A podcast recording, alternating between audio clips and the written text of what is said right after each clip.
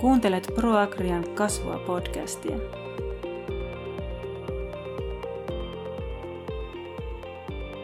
Tervetuloa kuuntelemaan Hiilipelto-podcastia. Podcast on tehty osana tietokäyttöön ja hiilipeltoon hanketta. Minun nimeni on Silja Gobese ja tänään keskustelemassa ovat kehityspäällikkö Sari Peltonen ProAgriasta ja viljelijä Juha Wikström Salosta. Aiheena on uusi kapkausi ja hiilensidonta – Uudessa kapissa on tavoitteena aktiivinen ruoantuotanto, uudistuva ja monipuolinen maaseutu sekä ympäristö- ja ilmastoviisas maatalous. Sari, olet toiminut pitkään kasvintuotannon kehittämisen ja kannattavuuden parissa, ja nyt uuden kapin muutokset ovat myös työpöydälläsi. Miten uusi kap edistää hiilensidontaa? Mitä hyvää se tuo mukanaan ja mihin viljelijöiden kannattaa kiinnittää huomiota viljelysuunnittelussa? Uusi CAP tuo nähdäkseni mahdollisuuksia monipuolistaa viljelyä ja saada viljelyyn mukaan esimerkiksi monivuotisia nurmia, syväjuurisia kasveja. Sitten se myös kannustaa tällaisia erilaisia menetelmien käyttöönottoon. Muun muassa siellä on mahdollisuus maaperän organista aineesta analysoida paremmin, saada enemmän tietoa siitä ja niin edelleen. Mutta erityisesti nyt nostasin esille tässä uudessa kapissa Ensinnäkin talviaikaisen kasvipeitteisyyden, sehän on tuttu kyllä nykyisiltäkin ympäristökorvauskausilta, mutta nyt sen mahdollisuudet laajenee, eli se, sitä on mahdollista toteuttaa niin kuin koko maassa ja samalla tukitasolla 50 euroa hehtaari, eli sillä, sillä tavalla se tulee niin kuin laajemmin mahdolliseksi tiloille – sitten nostasin toisena tärkeänä mahdollisuutena erityisesti viljantuotantoon ja yksivuotisten kasvien tuotantoon maanparannuskasvien ja saneerauskasvien käytön. Aikaisemminhan tämä oli rajattu peruna- ja sokerijuurikastiloille, mutta nyt se on mahdollisuus tosiaan ottaa sitten kaikille yksivuotisilla kasveilla kasvaneilla lohkoilla ja ja näkisi, että toi, toisi kyllä mahdollisuuksia erityisesti viljanviljelyyn tai semmoiseen yksipuoliseen vähän orgaanista aineesta muodostavaa viljelyyn, että siinähän on tosiaan tukitasokin ihan mukava, 190 euroa hehtaari, eli tämä mahdollisuus kannattaa ehdottomasti ottaa käyttöön. Keräjäkasvi on myös tuttu vanhoilta kausilta ja nyt se korvattava ala kasvaa 30 prosenttia, eli sitä kannattaa ilman muuta hyödyntää. Ja sitten siellä on mahdollisuus tosiaan näitä orgaanisia maanparannusaineita ottaa vastaan ja muita tällaisia orgaanisia lannoitteita, karjanlantaa. Siitä saa sitten oman tuen ja sitten toki on sitten myös viherlantusnurmikin sillä tavalla nyt paremmin mahdollisuuksien rajoissa, että sen tukitaso on nyt eritetty tuosta luonnonhoitopeltonurmista, eli sen käyttöönotto on nyt niin kannustavampi tukitasojenkin kautta. Ja kaiken kaikkiaan niin kannustaisin kyllä tutkimaan tätä uutta ympäristökorvausjärjestelmää ja, ja kappia yleisesti, että mitä siellä olisi mahdollisuus valita omalle tilalle. Ja, ja, ja tässähän ei tarvitse niin kuin kaikissa toimenpiteissä voi vaan toteuttaa sillä alalla kun haluaa ja, ja sen yhden vuoden, että nämä ei välttämättä tosiaan sido sitten pitkäaikaiseksi nämä, nämä kaikki toimenpiteet, että ilman muuta kannattaa kaikkea niin kuin katsoa sillä silmällä, että mikä sopii omalle tilalle. Kiitos.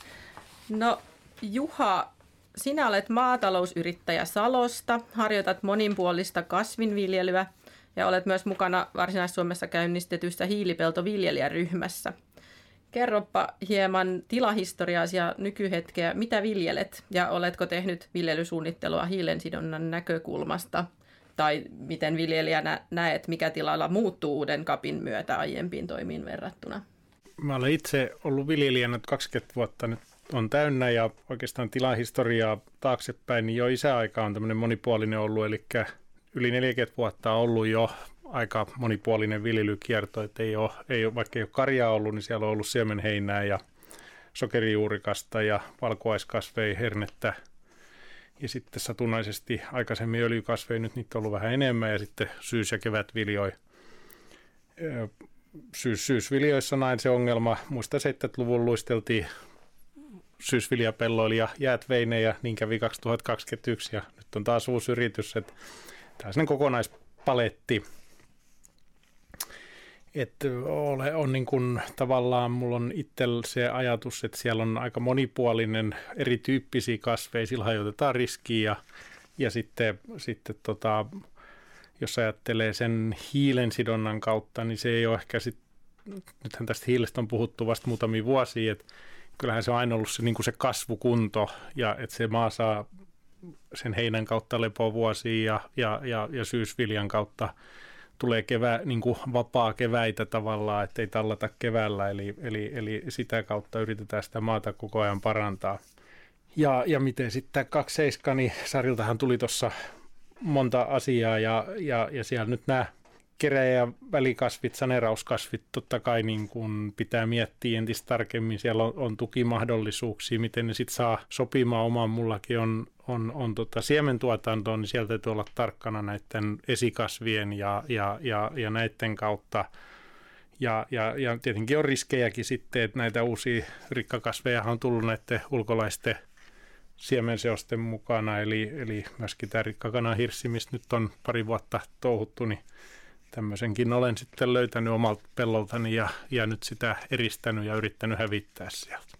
Että on aina sellaista tasapainoilua, mutta mahdollisuuksia ja, ja, ja niin kuin avoimin mielin katsotaan, miten saadaan sitä tavallaan mustaa aikaa vähennettyä tavallaan mustaa aikaa? Mitä, mitä mustaa aikaa, eli sillä tavallaan tarkoitan sitä, että mullakin on juurikasta ja on siemenviljely, niin siellä on aika pitkälti on muokkaukset mukana, eli kyntö, kevyt muokkaus ja, ja tavallaan tavoite tietty siihen, että olisi sitä vihreätä, ei siitä kokonaan voi päästä pois, mutta tässä nyt just sitä olen laskenut taaksepäin, että varmaan semmoinen 30 prosenttia pinta-alasta on talvisi ollut niin kuin aidolla vihreällä syysvehnän heinien ja, ja kesantonurmien kautta. Eli se, että jos siellä on sitten paljasta muokattua maata, niin sitten on niin kuin vastapainona myöskin tämmöistä vihreätä, eli pidetään sitten tasapainoa.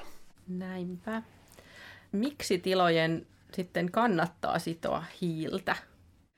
No mä näkisin ensinnäkin tämän niin hiilen sidonnan maan orgaanisen aineksen lisäämisen kannalta. Et sitähän se niin vanhastaan on, on tarkoittanut. Nyt tosiaan puhutaan sitten muodikkaammilla nimillä hiilen sidonnasta ja näin, mutta että maan orgaanisen aineksen ylläpitäminen ja kasvattaminen, niin kyllähän se on ollut niin kuin, ihan niin kuin kautta aikoina ollut sellainen, että se yritetään niin viljelyssä pitää siitä kiinni ja tällainen yksipuolinen kuluttava viljely, niin köyhdyttää maata ja sen takia on tärkeää kaikin keinoin niin kuin yrittää ylläpitää sitä, että miten saataisiin vähennettyä sitä, että maan orgaanista aineista ei kuluisi ja toisaalta sitten sitä, että miten sitä saataisiin lisättyä maahan.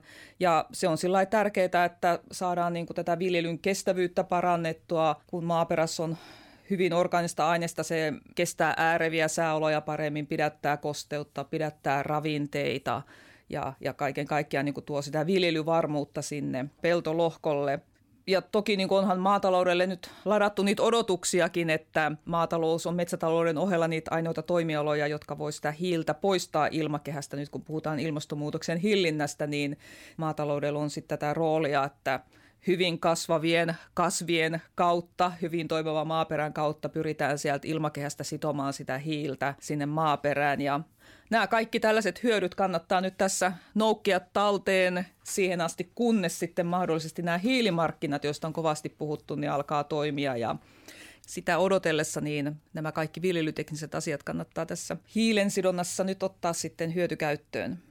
Joo, hiilimarkkinat onkin ollut aika paljon nyt tapetilla tässä just puheissa ja viljelijöitä kiinnostaa myös paljon se. Mites Juha, miksi tilojen kannattaa sitoa hiiltä? No siis mulla on tosiaan se kokemus, että meillä on tilalla sitä on 4-50 vuotta ollut kasvivuorotusta ja, ja, ja, ja siellä on ollut näitä heinäkasveja kierrossa, eli siellä on nykytermein sidottu hiiltä. Se on tosiaan, niin kuin Sari sanoi, niin se on sitä maan kasvukunnon parantamista ollut Mä olen joskus itse sanonut, että se maan paikallaan pitäminen on hankalaa, että se on sellainen lumipalloefekti, että se menee joko huonompaan suuntaan vesitalouspielessä ja yksipuolinen viljely, tai sitten se pyritään aktiivisesti parantamaan, hoitamaan perusojitukset, piiriojat, tasaukset ja sitten syväjuuriset ja, ja, ja kasvit ja syyskasvit kautta heinäkasvit, että saadaan niitä lepovuosia sinne muokkauksiin ja No se on sitä hiilesidontaa sitten, eli sitä eloperäistä, niin kuin jo todettiin, niin koen, että se on antanut semmoista viljelyvarmuutta ja, ja, ja tämän tyyppistä. Ja sitten tämä hiilisidonnan kannattavuus, niin no tämä hiilikauppa, se tuntuu, että moni yritys nykyään markkinoi itseänsä hiilineutraalina ja se on ostanut jotain puita jonnekin ties minne sitten ja se on, on ostanut niin kuin anekaupasta itsensä hiilivapaaksi. Mutta jos viljelijä alkaisi kertomaan, että mä teen tämmöistä työtä, että mitä te maksatte, niin sitten iskee kauhea sääntöviidakko, että, että mikä, mikä tota, miten sä todistat sen ja muu, ja se ei ole tosiaankaan yksinkertaista se laskenta, ja, ja, ja, ja maaperä on niin monimutkainen, ja nämä viljelykierrot ja käytännöt, että ei sinne ole yhtä semmoista selvää reseptiä, mikä voitaisiin jostain sanoa, että teet näin, niin sä teet kaiken oikein. Että ky- kyllä se pitää hyvin monimutkaisesti ajatella tavallaan, ja, ja ennen kaikkea sen tilan kannalta, koska sitten kuitenkin se talouden pohja on ne myytävät tuotteet. Tuet auttaa ja ohjaa, mutta se tilan tulos tehdään hyvin pitkälti kuitenkin sen myytävä, myytävän sadon arvolla ja sen määrään. Joo, no sanoisin kyllä sillä, sillä tavalla, että tämä peltojen hiilinsidonta ja mikäli siitä sitten tosiaan aletaan tuonne hiilikauppaan viemään, niin kyllä siinä on sillä tavalla niin kuin vielä, vielä paljon, paljon tutkimista ja pelisääntöjen hakemista ja noudattamista, koska pelto on tosiaan tämmöinen luonnon systeemi siellä ja asiat tapahdu kaikki aina vakioidusti. Että silloin ollaan tämmöisen niin kuin muuttuvan elementin kanssa, että tavallaan pelisääntöjä ja, ja tämmöisiä niin kuin ohjeistustahan tämä homma kyllä vielä tarvitsee, ennen kuin se pääsee niin kuin sillä ihan, ihan oikeasti sitten toimimaan. Joo, ja näitä toimia pitää just tarkastella sillä tilatasolla ja omalla tilalla ja pelloilla, niin miten viljelijä voisi sitten arvioida toimenpiteiden kokonaistaloudellisia hyötyjä, että mitkä toimenpiteet on juuri omalle tilalle parhaat ja millä saavutetaan sitä suurinta hyötyä? No mä sanoisin, että yksinkertaisesti seuraamalla sitä viljelyn tulosta, eli sekä niin kuin eurojen, sieltä tuottojen ja kulujen, että sitten myös sieltä niin kuin kilojen kautta, että, että yksihän tärkeä mittari on satotaso, on, onnistuuko sato ja millä lohkoilla se onnistuu, onko sellaisia peltolohkoja, joissa aina, aina vähän tapahtuu, että oli millaiset sääolosuhteet vaan, niin se niin kuin tavallaan jää vähän jälkeen, jälkeen sadoissa, että sen viljelyvarmuus on huono. Ja, ja, tota, ja saada sitten tosiaan selvyyttä siitä, että havaintoja, että mikä viljelykierto toimii siellä parhaiten ja ja sitä kautta sitten niinku päästä sit vähän arvioimaan sitä, että mikä toimii mun tilalla, missä pitää korjata ja, ja missä järjestyksessä. Että, et sillähän se olisi kyllä niinku tärkeää, että tiloille nimenomaan saataisiin niinku niille sopivat toimenpiteet. Kaikki ei ole missään tapauksessa kaikille, että Esimerkiksi jos sulla on jo niin kuin hyvin monipuolinen viljely ja, ja erilaisia satokasveja ja kukkivia satokasveja, että silloin välttämättä sinne kukkakaistoja tarvitse tai tämän tyyppisiä. Mutta sitten jos sulla on vaikka yksipuolista viljanviljelyä, niin sittenhän sulla on just tällaiset toimenpiteet, vaikka niin kuin just kukkakaistat tai keräjäkasvit, millä sä sitten voit sitä viljelyä monipuolistaa sen perusviljelyn ohessa. Juha, mites, mites sä näet tämän asian? Mä palaan taas siihen kokonaisuuteen, eli tavallaan on, on pidempää ja lyhyempää kokemusta vanhoista kasveista ja uusista kasveista.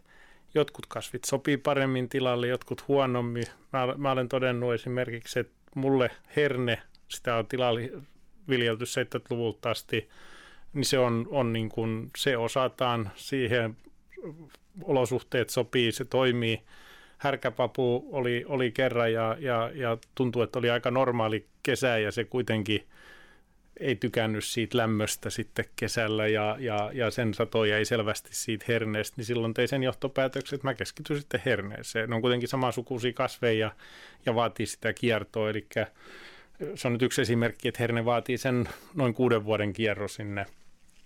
Sitten sokerijuurikas, se on ollut sinne vahvuus, on kunnostanut pitkältä tähtäim, tai niin kuin pitkäkestoisesti jo 15 vuotta järjestelmällisesti peltoi. Aina haastan ihmisiä, kun sanoit, että sulla on niitä juurikaspeltoja, mä viljelen kaikille pelloille, että mä olen kunnostanut ne kaikki semmoiseksi. Okei, nyt ihan kaikki saariston kivenkolot sovi siihen, mutta mut periaatteessa haastan aina sitä, että miksei joku pelto sovi jollekin. Totta kai ne kun sanoit, että herne, herne tuntuu, että se sopii huonommin kuin härkäpapu, niin mä keskityn sitten herneeseen, mutta juurikas sopii paremmin kuin kevät vilja, että kevät kuivuus haastaa hyvin monena vuonna ja juurikas selvii siitä paremmin, niin mä keskitän sitä sinne. Sitten on vastapainona sitä heinää. Se on taas eri kasvurytminen ja, ja, ja jakaa työtä ja riskiä. Eli siinä on se riskihallinta, että on monennäköistä kasvia. Tavallaan joka kasvilla on vähän niin kuin oma motiivi. Herneellä on hyvä esikasviarvo syysviljoille tai eh, heinällä on sitten taas syysviljalle tai herneelle erinomainen esikasviarvo juurikassa on siemenviljelys hyvä puhdistaja, eli sillä saadaan vaihdettua viljalajiketta. Ja, ja, ja kevätviljat on oikeastaan sillä, sillä tavalla mun kategoriassa, ne on niitä puhdistuskasveja, eli siellä hoidetaan kaikki rikkakasvit. Sitten siellä on parhaat ainevalikoimat ja helpoin toimii siinä. Tämä, tämä on niin kuin moni, moni, monipuolisista ajatuksista. Sitten juurikas on tämmöinen intensiivinen kasvi ja, ja, ja vaatii sitä muokkausta, mutta vastaavasti sekin on sitten sinne yleensä lokakuuhun asti vihreänä, ja sitä nyt on näissä siteilläkin tutkittu, että se sitoo aika hyvin vielä hiiltä ihan sinne pitkälle. Toki sitten se talvi on sitten helposti mustana, että siellähän nyt on erityyppisiä kokeiluja, että sinne kylvettäisikin vaikka syysvehnä jo pikkasen ennen sitä nostoa, ja sitten kun se nostetaan, niin se multautuisi, ja tämä yleensäkin niin saattaa, Euroopassahan se on yleistä, että kylvetään syysvilja juurikkaan jälkeen, ja kyllä meilläkin niin kuin syyskuussa näen sen mahdolliseksi ihan normaalivuonna. Et näitä täytyy vaan miettiä ja palastella niitä ja, ja tavallaan olla semmoinen työkalupakki niitä kasveja. Sitten ne kiertää ja sitten otetaan vielä vähän niitä maaperää huomioon. Mullakin oli liejusavimaita osittain, niin siellä ei esimerkiksi juurikas sovi heinän jälkeen se omaa tuholaisriski ja se on yleensä liian sanon hötö se maa, eli, eli se kärsii kuivuudesta. Ja, mutta nämä kaikki täytyy vaan palastella siellä ja miettiä päässään sellainen aivomyrsky, että mikä sovii minnekin ja, ja pitää se tietty kiertotaso niissä sitten. Että tämä on ehkä semmoinen niin pidemmän strategiasuunnittelu, että, että, että tavallaan markkina vaikuttaa yhteen vuoteen, mutta sitten tämä koko paletti aina pitää sinne sovittaa sitten vähän pidemmälle. Joo. Ja no mainitsit just tässä nämä markkinat, että miten ne sitten vaikuttaa tähän viljelysuunnitteluun. Tässä, tässä jo sitä sitä avasitkin. Mikä vaikuttaa eniten siihen, että millä sijalla se hiilensidonta on viljelypäätöksiä ja toimia suunniteltaessa? Mä sanoisin, että mulla se on ehkä se hiilesidonta. Palataan taas siihen, että se on niin kuin ollut se kasvukunnon parantajana, eli se on niin kuin se perustaso siellä. Sen perustalle tavallaan rakennetaan se koko viljely. Ja tavallaan sillä hankitaan se maan kasvukunto siihen, että voidaan ne sadot ottaa ja sinne sopii sitten kaikki kasvit. Et sitten se itse markkina niin, niin siellä tietenkin kasvien hintasuhteet, niitä seurataan ja, ja tietenkin niiden satotasoja, mutta mulla on hyvinkin pitkälti aika vakioala tavallaan näitä kasviryhmiä, että ehkä siellä kevät viljois voi sitten ohra ja vehnän painotus muuttuu ja siihen vaikuttaa sitten, kun on siemenviljely, niin mikä on siemen tämän pakkaajan tarve millekin lajille ja lajikkeelle, niin, niin se vaikuttaa sinne – Viime vuonna myönnän, että herneala kasvoi, sille oli kysyntää, mutta oli myöskin mulla intressi, kun lannoitteen hinnat oli nousus, niin, ja, ja sattui kierros olemaan hyvä alue siihen, että siellä olen niin kuin ruotsalaisesta tutkimuksesta saanut sen, että, että sehän pitäisi olla niin kuin 6-8 vuotta, Suomessa puhutaan 5 vuotta, ja olen niin kuin itse tullut ihan se vasta, että se 5 vuotta on kyllä ihan ehdoton minimi, että mieluummin kuutta vuotta yritän pitää että et sinne voi taudit iskeä. Sitten on öljykasvit, siellä on se viiden vuoden kierto, niin nämä on vähän erityyppisiä kasveja ja, ja sinne sitten markkinatilanteen mukaan pistetään. Sari. Joo, no, no mä sanoisin tosiaan, että markkinat määrittelee sen, että mitä kannattaa viljellä, eli mistä on kysyntää, niin kuin juuri Juha tuossa totesi. Ja miten viljellään, niin siinä sitten se hiilensidonta ja se maan kasvukunnosta huolehtiminen sitten niin astuu sitten kuvaan mukaan. Eli just niin kuin puhuin edelläkin, että mitä lohkoja kannattaa pitää satokasvien viljelys, mitkä vaatisi sitten kunnostusta, mitkä olisi hyvä laittaa kunnostuksen alle, minkälaista viljelykiertoja, voisiko just tosiaan ajatella, että minkä kasvin jälkeen sinne kylvää välikasvia tai laittaako aluskeräjäkasvia ja, ja typensitoja kasveja sitten tosiaan mukaan. Ja ylipäätäänkin tämä on tosiaan nyt tässä hetkessä melkoisen tärkeä miettiä just tätä typpihuoltoa ja miten pystyy sitten tosiaan viljelyksellisesti sitä typpeä lataamaan sinne peltoon, että, että kaikki nämä tekijät on siellä mukana siellä päätöksenteossa. Sitten jos vielä summataan tähän loppuun, että nyt kun viljelysuunnitelmia tehdään kasvukaudella, mitä kannattaa huomioida? No ainakin nyt ihan päällimmäisenä, että markkinat heiluu aika, aika rajusti. Nyt on tultu niin kuin tuotteiden hinnassa alaspäin. Myöskin panokset on halventunut, mutta aika moni mukaan lukien itsekin on sitonut sitten jo sen panoshinnan viime kesänä, syksynä tehnyt mielestään tosi nerokkaita ennakko-ostoja. Tänään tuli vähän kylmää vettä niskaa, että Jara olisi lannoitteen hintaa laskenut, tai että lannoitteen hinta olisi laskenut alle, alle sen kesän hinnan, eli nyt, nyt sitten ruvetaan laskemaan niin kuin negatiivisena sitä säästöä, mikä siitä on saatu. Okei, nämä on, nämä on niin kuin tietenkin nämä, mutta ainakaan mun käsittääkseni ei kannata osoitteetonta viljaa viljellä. Eli jos ei ole sopimusta eikä hinta ole semmoinen, mihin haluaa sen sitoa, että omat kustannukset peittyy, niin ehkä siinä kohtaa kannattaa miettiä nämä tosiaan nämä mahdollisuudet, mistä Sari sanoi alussa. Eli nämä keräjäkasvit, sanerauskasvit, ottaa ne tuet sieltä hyödyksi, tehdä niitä pellon peruskunnostuksia. Siellä voi alkukesästä vaikka tasata tai ojittaa ja, ja sitten totta kai täytyy olla tarkkana, en ole itsekään näihin kaikkiin päivämääriin. Siellä on lukematon määrä päivämääriä, koska pitää olla kylvetty, koska saa lopettaa sen ja, ja, ja mikä vaikuttaa mihinkin. Ja myöskin sitten se, että siellä on se yksi tekijä, mikä siellä tukiehdoissa tulee, on se viljelykiertovaatimus. Että pitää se kolmas osa joka vuosi vaihtuu ja sitten niin kuin neljännen vuoden jälkeen pitää olla kaikki vaihtunut. Eli tämäkin jo ohjaa siihen viljelykiertoon, minkä mä sinänsä mun mielestä se kuuluu kaikille. Ei se ole mikään viljelymenetelmä, vaan se, se kuuluu ihan kaikkeen. On vain erilaisia kiertoja eri viljelymenetelmillä. Mutta nyt kannattaa lukea nämä tukiohjeet ja osallistua koulutuksiin ja, ja, ja miettiä niitä omia mahdollisuuksia, satsata hyvin lohkoihin ja yrittää ne huonommat saada sinne parempien kanssa samalla viivalla. Tämä olisi ehkä se mun mielestä semmoinen perusperiaate, että ei hakkaa päätä seinään ja kaada kallista rahaa jonnekin mikä ei tuota. Ja ilman muuta jaettu lannotus, tämmöiset riskin minimoimiset.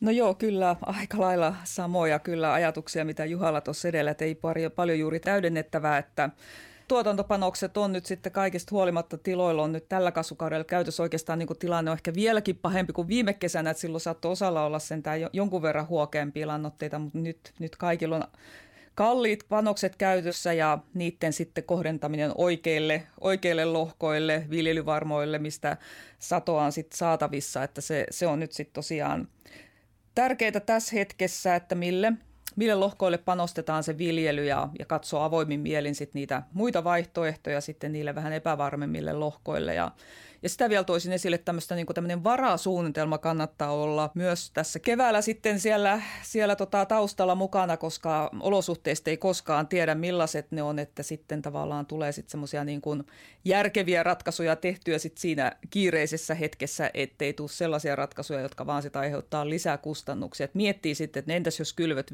viivästyykin, niin mitäs mä sitten teen? Että on sellainen suunnitelma, eli tätä riskien hallintaa, mitä Juhakin tuossa toi esille ja ja tosiaan lopuksi vielä kannattaa tätä uutta tukijärjestelmää, sehän tulee nyt tähän kevääseen nyt uudeksi pohdittavaksi asiaksi, niin katso ihan avoimin mielin ja vähän siitä perinteisen viljelytoteutuksen niin kuin, vähän sieltä niin kuin ulkopuolelta, että mitä voisi nyt tehdä vähän toisin ja voisiko siellä avautua mulle erilaisia uusia mahdollisuuksia tämän tukijärjestelmän myötä. Että kannustaisin katsomaan sitä ja ennakkoluulottomasti tosiaan kokeilemaan asioita. Siihenhän se osaltaan se tukijärjestelmäkin niin kuin ohjaa, että se kannustaa viljelijöitä tiettyihin asioihin. Nehän ei ole kaikki pakollisia juttuja, siellä on toki näitä pakollisiakin, mutta sitten on sellaisia niin kuin vapaaehtoisia, mitä, mitä kannattaa kokeilla. Kiitos paljon teille. Kiitoksia. Kiitos.